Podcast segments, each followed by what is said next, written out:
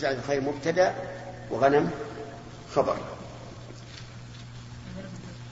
أي غنما. سبحان الله. المهم هو يجوز. من حيث التركيب جائز. هذا وهذا طيب شعف الجبال. يعني أعلاها ومواقع القطر يعني مواقع الأمطار كالرياض والسهول والشعاب وهذا متى؟ يقول يفر بدينه من الفتن يعني أنه في المدن والقرى يخشى على نفسه فيخرج بغنمه إلى شعف الجبال ومواقع القطر يفر بدينه من الفتن. وقوله عليه الصلاة والسلام يوشك يعني يقرب. وهذا حصل منذ حصلت الفتنة بين علي بن أبي طالب ومعاوية رضي الله عنهما وما بعد ذلك. فإن من الناس من اعتزل وصار بعيدا عن هذه الفتن كلها.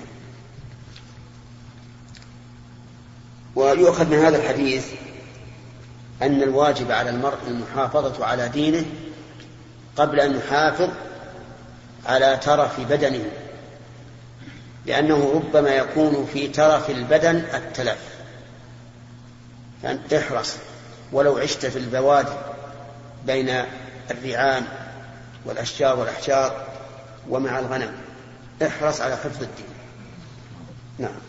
شيخ شيخ الفرار من الفتن هل هو من الدين أو هو حفاظ على الدين؟ لا حفاظا على الدين. ترجم البخاري. باب من الدين. الفرار من الفتن حفاظا على الدين. يا شيخ إشكال يعني. النبي عليه الصلاة والسلام يقول يفر بدينه من الفتن. إيه؟ فاعتبر الفار بدينه الفار بدينه يعني ال- الذي أمسك دينه وفر به خوفا من أن يفتن عنه فهو من الدين. نعم. سبق أن تكلمنا عليها. ما أدري. ما تكلمنا عليها؟ طيب. خذ من الأشرطة من نعم. ذكر ان النبي صلى الله عليه وسلم بايع بيعتين. بالرجال بيعتين نعم. منهم واحد العقبه نعم. الثانية بيعه النساء نعم وهذه تبع بيعه العقبه اي نعم. لكن هي تسمى بيعة النساء ولو كانت سابقة. باب باب قول النبي صلى الله عليه وسلم أنا أعلمكم بالله وأن المعرفة فعل القلب لقول الله تعالى ولكن يؤاخذكم بما كسبت قلوبكم. حدثنا محمد بن سلام قال أخبرنا عبدة عن هشام عن أبيه عن عائشة أنها قالت كان رسول الله صلى الله عليه وسلم إذا أمرهم أمرهم من الأعمال بما يطيقون قالوا إنا لسنا كهيئتك يا رسول الله إن الله قد غفر لك ما تقدم من ذنبك وما تأخر فيغضب حتى يرى حتى يعرف الغضب في وجهه ثم يقول إن أتقاكم وأعلمكم بالله أنا. هذا لا شك فيه أن رسول الله صلى الله عليه وسلم أعلمنا بالله. وإذا كان أعلمنا بالله فهو أشدنا إيمانا بالله. لأنه كلما قويت المعرفة بالله قوي الإيمان به. ولكنها المعرفة. انتبهوا ولكنها المعرفة المبنية على التعظيم وعلى الاحترام. ليست المعرفة المبنية على التشخيص والتجزئة وما أشبه ذلك مما قد يرد على بعض طلبة العلم. في إذا مرت عليهم صفات الله قاموا يفتتونها كأنما يشرحون جسد آدمي. نسأل الله العافية. هذا لا يزيد الإيمان لا يزيد القلب إيمانا. بل لو رجعت إلى إيمان مثل هذا لوجدت أن إيمان العجوز أقوى منه وخير منه في التعظيم. لكن المعرفة المبنية على المحبة والتعظيم والاحترام والهيبة من الله عز وجل واحترام جنابه سبحانه وتعالى هذه هي التي تزيد في الإيمان لأنه كلما قويت معرفتك بالله ومعاني صفاته عز وجل ازددت محبة له. إذا ذكرت أوصاف أوصاف الإحسان والإنعام ازددت محبة الله عز وجل. وإذا ذكرت أوصاف السلطان والعظمة ازددت خوفا منه. فتجمع في سيرك إلى الله بين الخوف والرجاء. ولهذا يقال من كان بالله أعرف كان منه أخوف ويقال أحب الله لما يغدوكم به من النعم. فالعبارة الأولى فيها الخوف والعبارة الثانية فيها المحبة. فمن كان بالله أعرف فلا شك. أنه يحب الله أكثر ويخافه أكثر لكن كما قلت لكم معرفة إجلال وتعظيم واحترام وهيبة وأن يكون جناب الربوبية محترما عندك معظما. إنما المؤمنون الذين إذا ذكر الله وجلت قلوبهم وإذا تلت عليهم آياته وزادتهم إيمانا. وانظروا الفرق بيننا وبين الإمام مالك رحمه الله. مالك لما سئل عن الاستواء فقيل كيف استوى؟ ماذا قال؟ خجل خجلا عظيما وأطرق برأسه وجعل يتصبب عرقا هيبة وخوفا ووجلا ثم رفع رأسه وقال كلمات المشهورة لكن واحد منا يقال له كيف استوى؟ وماذا يكون القلب؟ يتحرك أو ما يتحرك. نعم؟ يمكن ما نقول الناس سواء. قد يتحرك قلب الإنسان ويقول سبحان الله تسأل عن كيفية صفة من صفات الله الله أجل وأعظم من أن تسأل عن كيفية صفاته. وقد يتلقاها القلب ببرودة فالناس يختلفون. لكن وصيتي لكم أن تعظموا الله عز وجل وأن يكون الله تعالى في قلوبكم أعظم من كل شيء وأن تحترموا. جنابه سبحانه وتعالى. يعني تحترموا كل ما يكون من جانب الله. فلهذا كان النبي عليه الصلاة والسلام بعلمه بالله وهو أعلمنا بالله كان أتقانا لله. قال عليه الصلاة والسلام إني إن ثم يقول إن أتقاكم وأعلمكم بال وأعلمكم بالله أنا. وصدق النبي عليه الصلاة والسلام. والله إنه لا أعلم بالله وأتقانا لله. وهو يغضب لماذا؟ لأنه رأى من أصحابه شدة وتكلفا في العمل وأمرهم من الأعمال بما يطيقون فقالوا إن لسنا كهيئتك. غفر الله لك ما تقدم من ذنبك وما تأخر فغضب عليه الصلاة والسلام. حتى يعرف الغضب في وجهه. ثم يقول هذا الكلام. الشاهد من هذا أن المعرفة فعل القلب. وعند كثير من العلماء أن المعرفة قول القلب. لأن المعرفة هي عبارة عن معرفة الإنسان ربه. فهي اعتقاد وقول. وأما فعل القلب فهو حركة القلب كالمحبة والرجاء والتوكل وما أشبه ذلك. وهذا القول أقرب أن هناك فرقا بين قول القلب وهو معرفته ويقينه وبين عمل القلب. عمل القلب عمل حركة خوف رجاء محبة توكل وما أشبه ذلك. و وفيه إشارة إلى أن أعمال القلوب من منين؟ من الإيمان. وهو كذلك. ولهذا جعل الله أعمال القلوب كسبا. فقال جل وعلا ولكن يؤاخذكم بما كسبت قلوبكم. فجعل عمل القلب كسبا. والكسب لا شك أن أنه عمل. لا شك أنه عمل. والمراد بالكسب هنا في الصلاة وآية المائدة وهي قوله ولكن يؤاخذكم بما عقدتم الأيمان. والله أعلم نعم ما في هذا الحديث دليل ما ذهب اليه شيخ الاسلام رحمه الله من من انه ليس مغفرة الذنوب ما تقدم وما تاخر منها الا للنبي عليه الصلاه والسلام. من لأن شيخ الاسلام قال ان الذنوب مغفره ما تقدم وما تاخر انما هو خاص بالنبي. نعم. أقول ما يؤخذ من هذا الحديث ما يؤيد قوله من أي وجه الوجه الله إليكم أنهم قالوا إن- انا لسنا كهيئتك.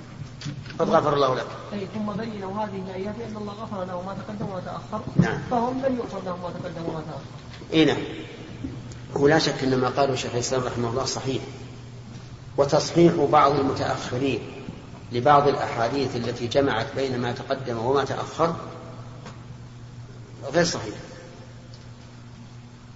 لأن العبرة كما قلت لكم كثيرا العبرة بالقواعد العامة التي تعتبر أسس الشريعة. أما الروايات الفردية فهي نقل نقل الإنسان قد يخطئ وقد يصيب. لا سيما أنه لم يرد في الصحيحين ولا أحدهما ذكر مغفرة ما تقدم وما تأخر من الذنوب أبدا. ما ذكر فالصحيح أن كلما مر عليك حديث فيه أن من عمل كذا غفر له ما تقدم من ذنبه وما تأخر فهو حديث ضعيف. احكم عليه بالضعف. وقد أوردنا في- في جلسة سابقة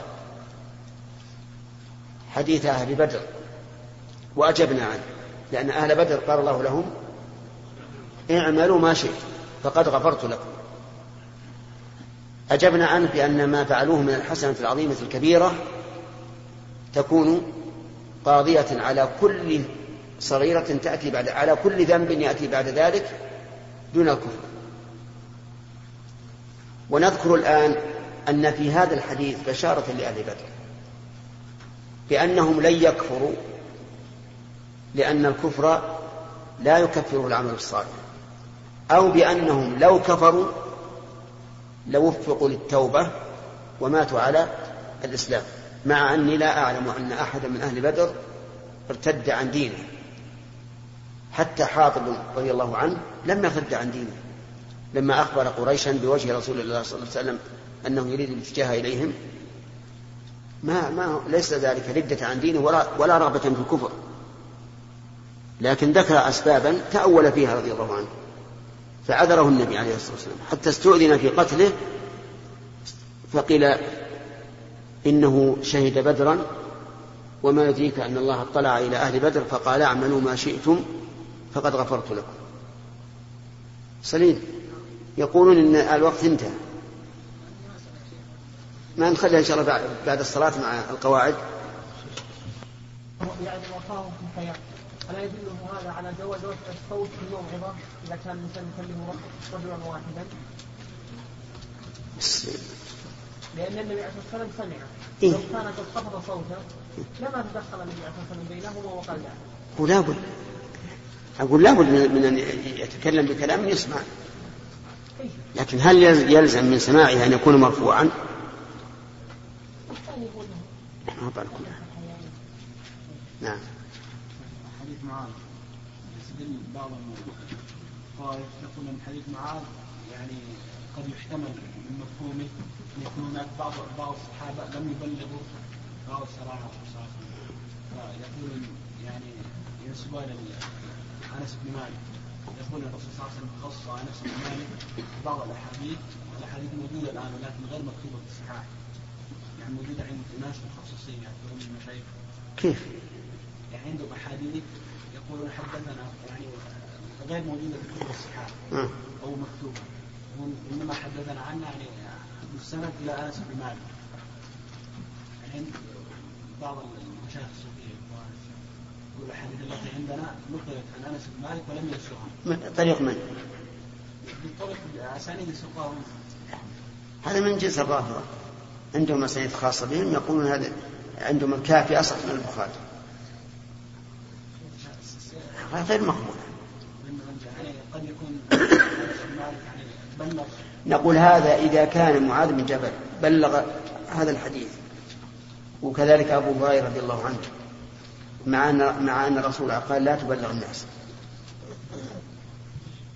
أبو هريرة بعد أن رده عمر ووصل إلى النبي صلى الله عليه وسلم وبين له عمر ما ما, ما أراد قال أو كذلك ووافق على هذا. نعم. أقول إذا كان الصحابة إلى هذا الحد يبلغون كيف يقال إن عندهم حديث ما بلغوا يقال يعني خص خص أناس والأناس يعني في أشياء كثيرة قول لعبد الله بن عباس وهو رديف يا غلام ألا أعلمك كلمات؟ احفظ الله يحفظك. وقول لمعاذ ألا أدلك على عمل؟ لما سأله عمل يدخل الجنة ويبعد من النار. أشياء كثيرة. رسول يخاطب واحد ولكن خطابه للواحد خطابه للأمة جميعا. نعم نعم خالد لا ينبغي أن يتم باشياء تعارض حديث النبي صلى الله عليه وسلم إلى المصلحة. نعم ما فهمت شيخ. ما فهمت الاستثناء ولا ما المستثنى منه؟ أقول المستثنى ولا المستثنى منه؟ كلاهما يعني لو كنا عند إنسان مثل كافر نصراني وأتينا له بنصوص الكتاب والسنة التي تؤيد أن عيسى عبد الله ورسوله قلنا وهكذا عندكم الإنجيل الصحيح. إلزاما لهم بما بما عندهم. هذه مصلحة وقد تكون حاجة. نعم. ها؟ ثلاث ها؟ إي نعم خلنا شوي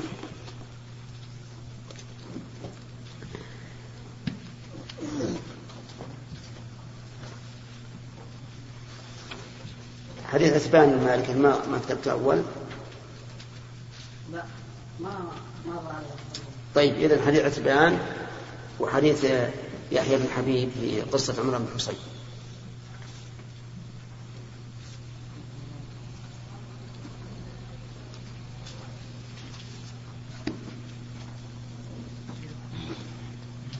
بس آه أن تكتبوا في أوراق ولا في دفتر؟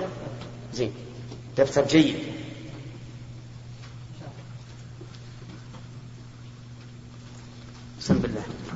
بسم الله الرحمن الرحيم. قال البخاري رحمه الله تعالى باب من كره أن يعود في الكفر كما يكره أن يلقى في النار من الإيمان. كما يك كما يكره أن يلقى في النار من الإيمان. باب. باب من كره أن يعود في الكفر كما يكره أن يلقى في النار من الإيمان.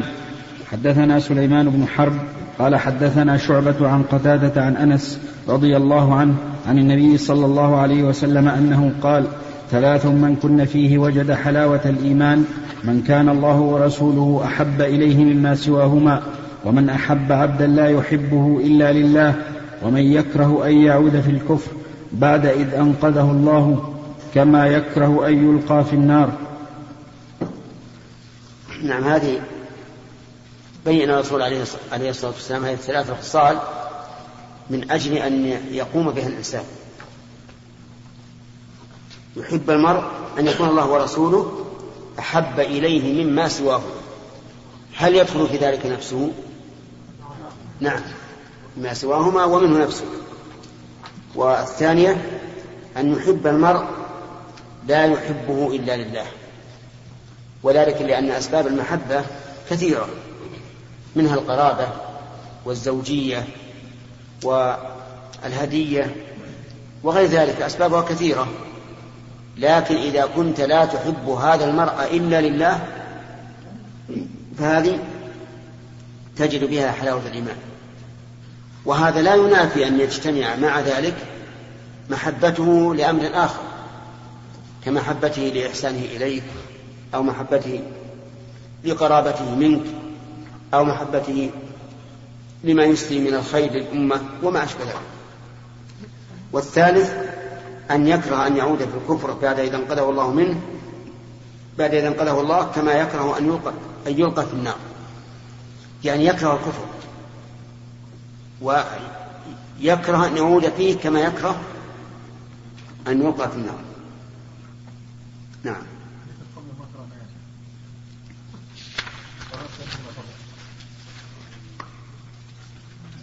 لا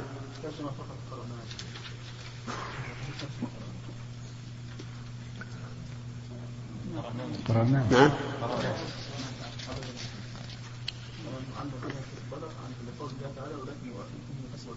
على كل حال ما مشكلة. راجع الشريط. علقت على قولي قد غفر لك ما تقدم من ذنبك وما تاخر علقت على تاخر نعم قول السليم وقول الشيخ نعم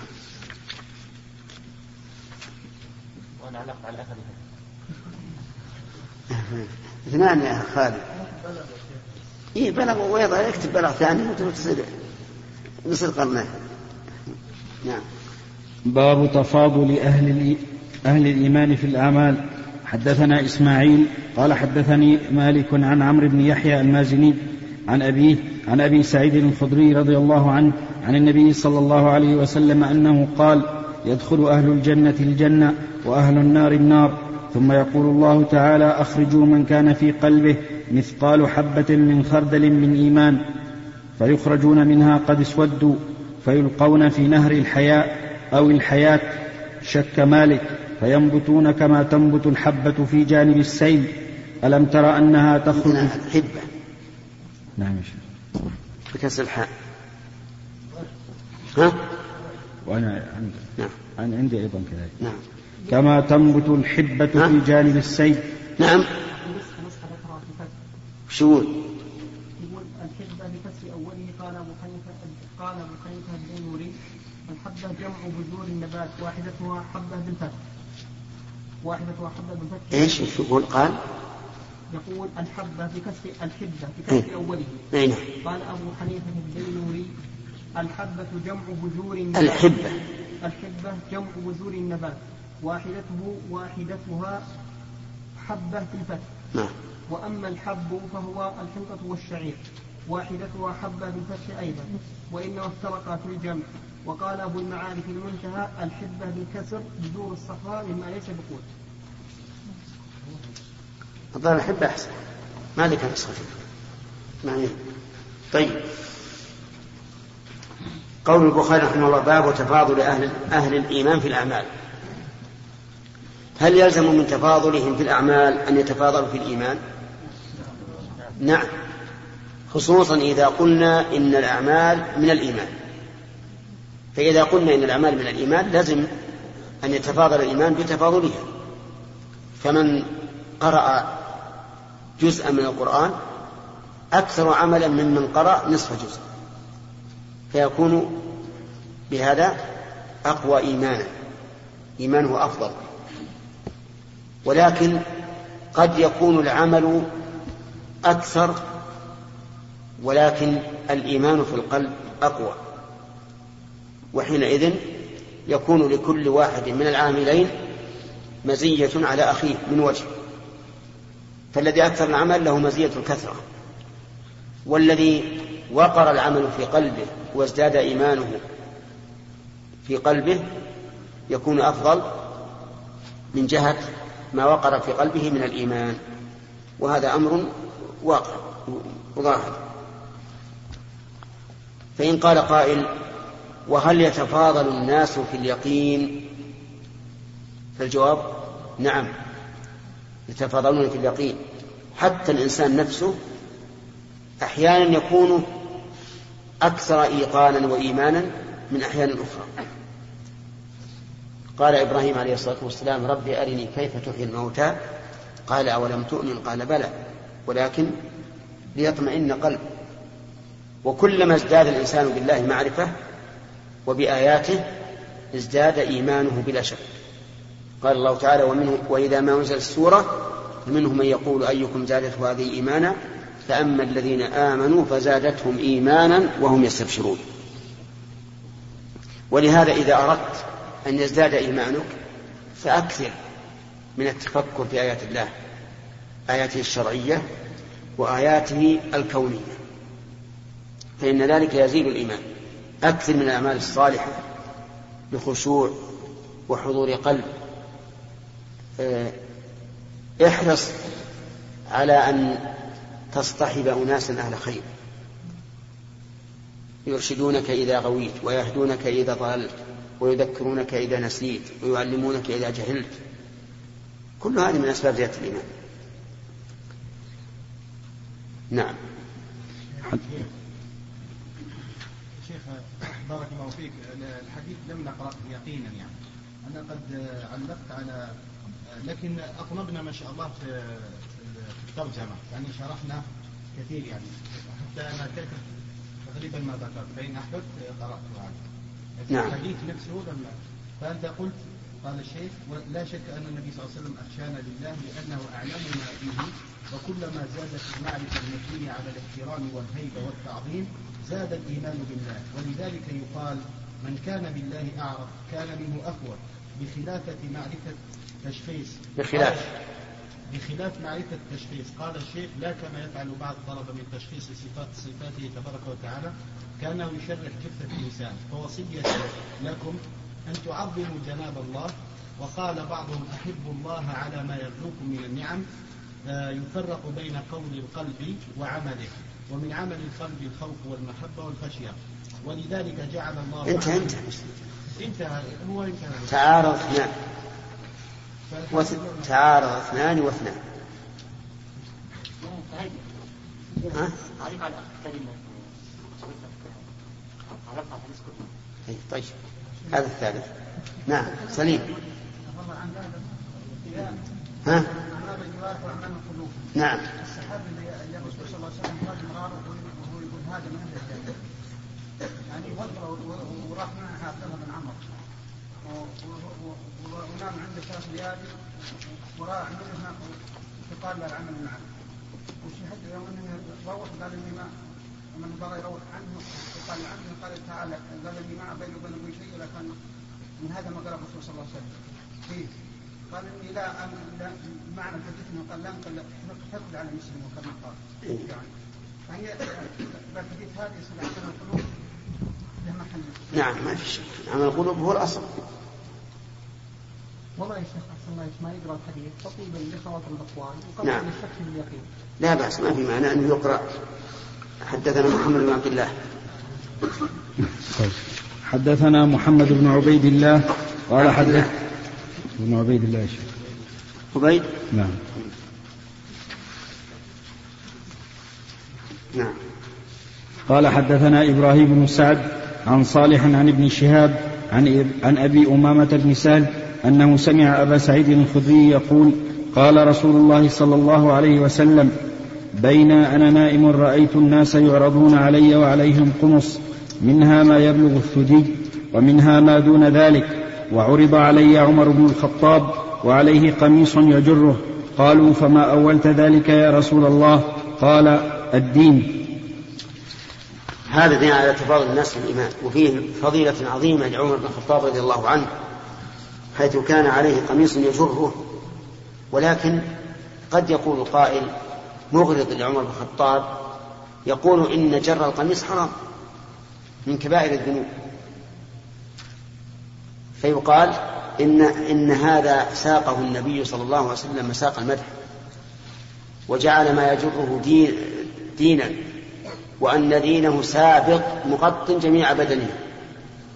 وليس هذا اللباس الحسي هذا لباس معنوي فيكون قد شمل جميع بدنه حتى قد حتى قدميه اللتين يمشي بهما. قد كمل فيهما الدين. وفيه أيضا دليل على أن من أكرم بخصيصة أو نال فضلا بخصيصة لا يلزم من ذلك أن ينال الفضل المطلق. فإنه لا شك أن عمر أن أبا بكر رضي الله عنه أوفى دينا من عمر بن الخطاب وأفضل. لكن اختص بهذه الخصيصة كما اختص علي بن أبي طالب رضي الله عنه في غزوة خيبر حين قال النبي عليه الصلاة والسلام لأعطين الراية غدا رجلا يحب الله ورسوله. ويحبه الله ورسوله. فبات الناس يدوكون. فلما أصبحوا غدوا إلى رسول الله صلى الله عليه وسلم كلهم يرجو أن يعطاها فقال أين علي بن أبي طالب؟ قالوا كان يشتكي عينيه فأمر به فجاء. فبصق في عينيه فبرأ كأن لم يكن به وجع في الحال. ثم أعطاه الراية وقال انفذ على رزقك حتى تنزل بساحتهم ثم ادعهم إلى الإسلام وأخبرهم بما يجب عليهم عليهم من حق الله فيه. فوالله لأن يهدي الله بك رجلا واحدا خير لك من حمر النعم. هذه خصيصة لعلي. ولازم أن يكون أفضل من غيره فضلا مطلقا. وعلى كل حال فهذا الحديث دليل على أن الناس يتفاضلون في الدين وهو كذلك نعم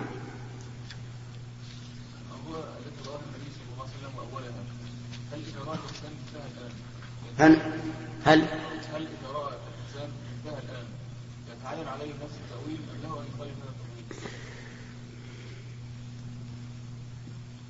لا شك أن اللباس الحسي قد يكون رمزا للباس المعنى الذي هو لباس التقوى ولا سيما إذا كان الثوب نظيفا فإنه يدل على يعني في إشارة إلى أن هذا الذي رؤي عليه هذا الثوب أنه من أهل الخير ومن أهل النظافة في دينه.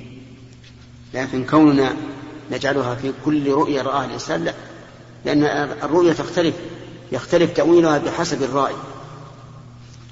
قد تفسر هذه الرؤيا لشخص بمعنى ولشخص آخر بمعنى آخر. نعم.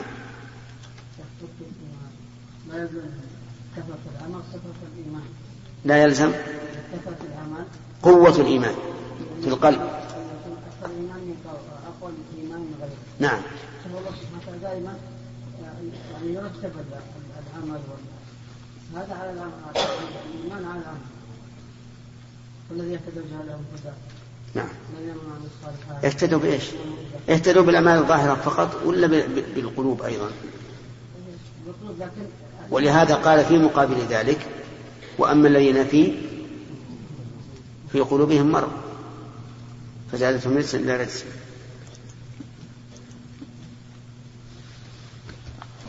طيب في حديث ال- ال- الذي اختلف فيه الإخوان.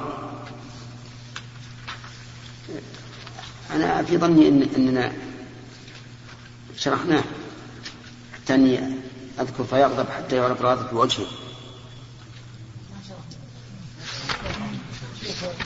لو شرحت أكيد ما في ولا كلمه لا تزكي نفسك. لا تزكي نفسك. أنت الآن اليوم اليوم هذا. سرحت وخليتنا دقيقة واحدة. تكلمتم على تقديم الذنب وتأخيره قلتم حتى تكلمتم على أهل بدر. وهذا قلتم أي قال شيخ تيمية أي حديث يذكر فيه. غفران إيش اسمه؟ الذنب ما تقدم ما تأخر فهو ضعيف. أي نعم. هذه موجودة في الرواية. أي لا لكن هل أنا قلت لكم أن هذا يدل يرد على من قال إن الرسول لا يذنب ما ما ما- ها؟ مع أن هذه مهمة في فوائد فوائد الحديث. نعم. وهل وهل هل تكلمنا على أنه الرسول غضب فكيف يجمع بين هذا وبين قوله لا تغضب؟ هذا جديد يا شيخ. نعم. هذا فتح جديد. نعم. هذا شيء هذه إشارة على خلنا أنه نأخذ بابنا حمل الإيمان لأجل يوافق صحيح مسلم؟ باب الحياء من الإيمان. حدثنا عبد الله بن يوسف قال أخبرنا مالك بن أنس عن ابن شهاب عن سالم بن عبد الله عن أبيه أن رسول الله صلى الله عليه وسلم مر على رجل من الأنصار وهو يعظ أخاه في الحياء فقال رسول الله صلى الله عليه وسلم دعه فإن الحياء من الإيمان. هذا سبق الكلام عليه وبينا أنه من من شعب الإيمان. كما قال الرسول عليه الصلاة والسلام. أما الحديث الذي هو حديث عائشة قال كان قالت كان رسول الله صلى الله عليه وسلم إذا أمرهم أمرهم من الأعمال بما يطيقون. وهذا كالتفسير لقوله تعالى لا يكلف الله نفسا إلا وسعها. وكالتطبيق لقوله ربنا ولا تحملنا ما لا طاقة لنا به. فقال الله قد فعلت. لا يمكن أن يكلف أن يأمر النبي صلى الله عليه وسلم أحدا بما لا يطيق.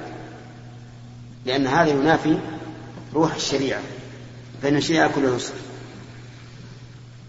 ثم إنهم اعترضوا قالوا لسنا كهيئتك إن الله قد غفر لك ما تقدم من ذنبك وما تأخر. فبينوا الحكم وعلة. الحكم لسنا كهيئته العلة إن الله قد غفر له ما تقدم من ذنبه وما تأخر يعني ونحن إيش؟ لم يغفر لنا ما تقدم من ذنوبنا وما تأخر. فيغضب النبي عليه الصلاة والسلام. والغضب معروف. وما كان من الأمور النفسية فإن تعريفه لفظه. لا يعرف بأكثر من لفظ. لو أنك قلت الغضب غليان دم القلب لطلب الانتقام. هل يعرفه الناس؟ العام لو تقول الغضب أن يغلي قلبك دم قلبك لطلب الانتقام. ماذا يقول؟ يقول قلبي ليس ليس ليس في قدر على النار حتى يغلي. ويتعجب من هذا التعريف. كما لو قال قائل النوم غشية ثقيلة تغطي المخ حتى يذهب الوعي. أعتقد أن, لو قلت العام من هذا ما ما وضع رأسه على الوسادة. يخشى منين؟ يخشى من الغش يعني غشة ثقيلة. فالمهم أن هذه الأمور النفسية لا تحد بأكثر من لفظها. الكراهة البغض المحبة المودة ما, ما تفسرها بأكثر من هذا. كان يغضب حتى يعرف الغضب في وجهه يعني حتى يظهر الغضب على وجهه. وما الذي وما الذي يكون على الوجه؟ أثر الغضب لكن وش يكون في الوجه؟ يحمر. يحمر وجهه وعيناه كما مر علينا قبل قليل. وكذلك في صحيح مسلم. وكذلك أيضا تنتفخ أوداده فالرسول يغضب حتى يعرف الغضب في وجهه يعني من اعتراضهم ومحبتهم لما يكلفهم مع أنه خلاف ما تقتضي الشريعة. ثم يقول إن أتقاكم وأعلمكم بالله أنا. أنا هذه خبر إن. وجاءت بالضمير المنفصل لتعذر الضمير المتصل. نعم. في هذا الحديث من الفوائد أنه لا ينبغي للإنسان أن يكلف نفسه بالعمل وأنه إذا تعارض عنده عمل أفضل من غيره لكنه يجد من نفسه الملل والتعب وأنه يرتاح إلى عمل آخر مفضول فإنه يقدم العمل المفضول إلا في الواجبات. الواجبات لا بد منها. وفيه أيضا أن النبي صلى الله عليه وعلى آله وسلم ليس معصوما من الذنب.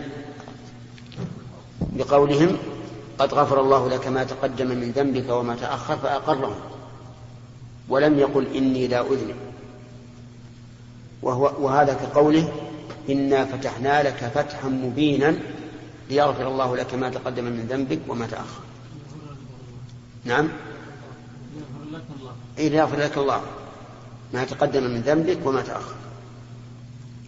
قال بعض العلماء الذين يريدون أن ينزهوا الرسول عليه الصلاة والسلام عن الذنوب قالوا المراد بالذنب ذنب أمته. فيقال هذا خطأ.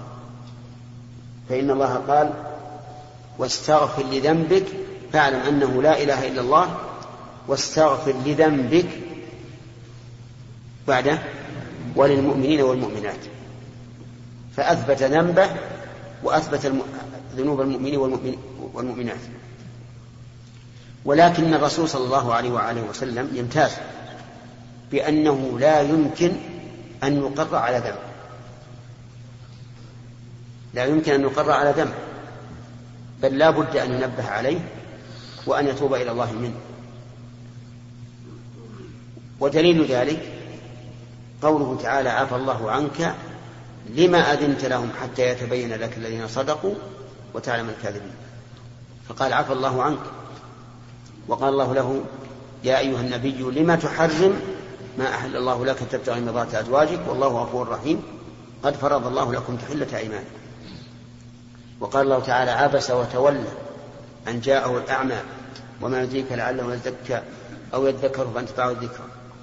لكن غيره قد يستمر في المعصية دون أن يوفق للتخلص منها. كذلك أيضا ممنوع النبي عليه الصلاة والسلام من كل شرك. لا يمكن أن يكون في في في ما جاء فيما قاله أو فعله شيء من الشرك. كذلك معصوم من الكذب والخيانة لأن ذلك ينافي ما جاءت ما, ما جاء ما جاءت به الرسالة ويخدش في صحة الرسالة. لو قدر أنه يجوز عليه الكذب والخيانة لكان هذا قد قدحا في الرسالة. كذلك معصوم من سفاسف الأخلاق لأن الله قال وإنك لعلى خلق عظيم فسفاسف الأخلاق كالزنا واللواط وما أشبه ذلك هذا معصوم منه الرسول عليه الصلاة والسلام لأن هذا ينافي الخلق. أما الأشياء الأخرى التي لا تنافي ما ذكر فإنها جائزة عليه لكن يمتاز بأنه لا يقر عليه. خلاص؟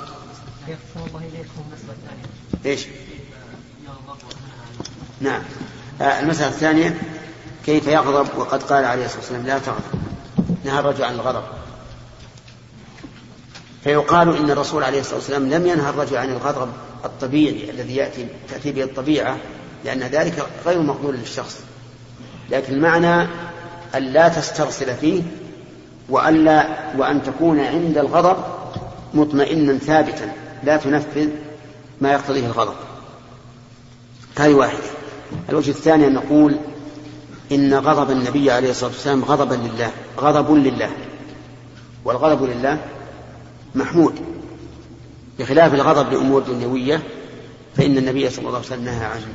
شيخ أحسن الله إليكم. ذكر الحافظ ابن حجر رحمه الله في فتح حديث يؤيد أحد المعنيين في موعظة الرجل أخاه في الحياة. نعم. وهو؟ ما هو؟ يقول رحمه الله تعالى نعم. يقول والأولى أن يشرح فيما جاء عند المصنف في الأدب من طريق عبد العزيز بن أبي سلمة عن أبي عن ابن شهاب. ولفظه يعاتب أخاه في الحياة يقول إنك لتستحي حتى كأنه يقول قد أضر بك. زين. إذا صار هذا يوافق الظاهر. في الحياة أي في, ك... في أنه يستحي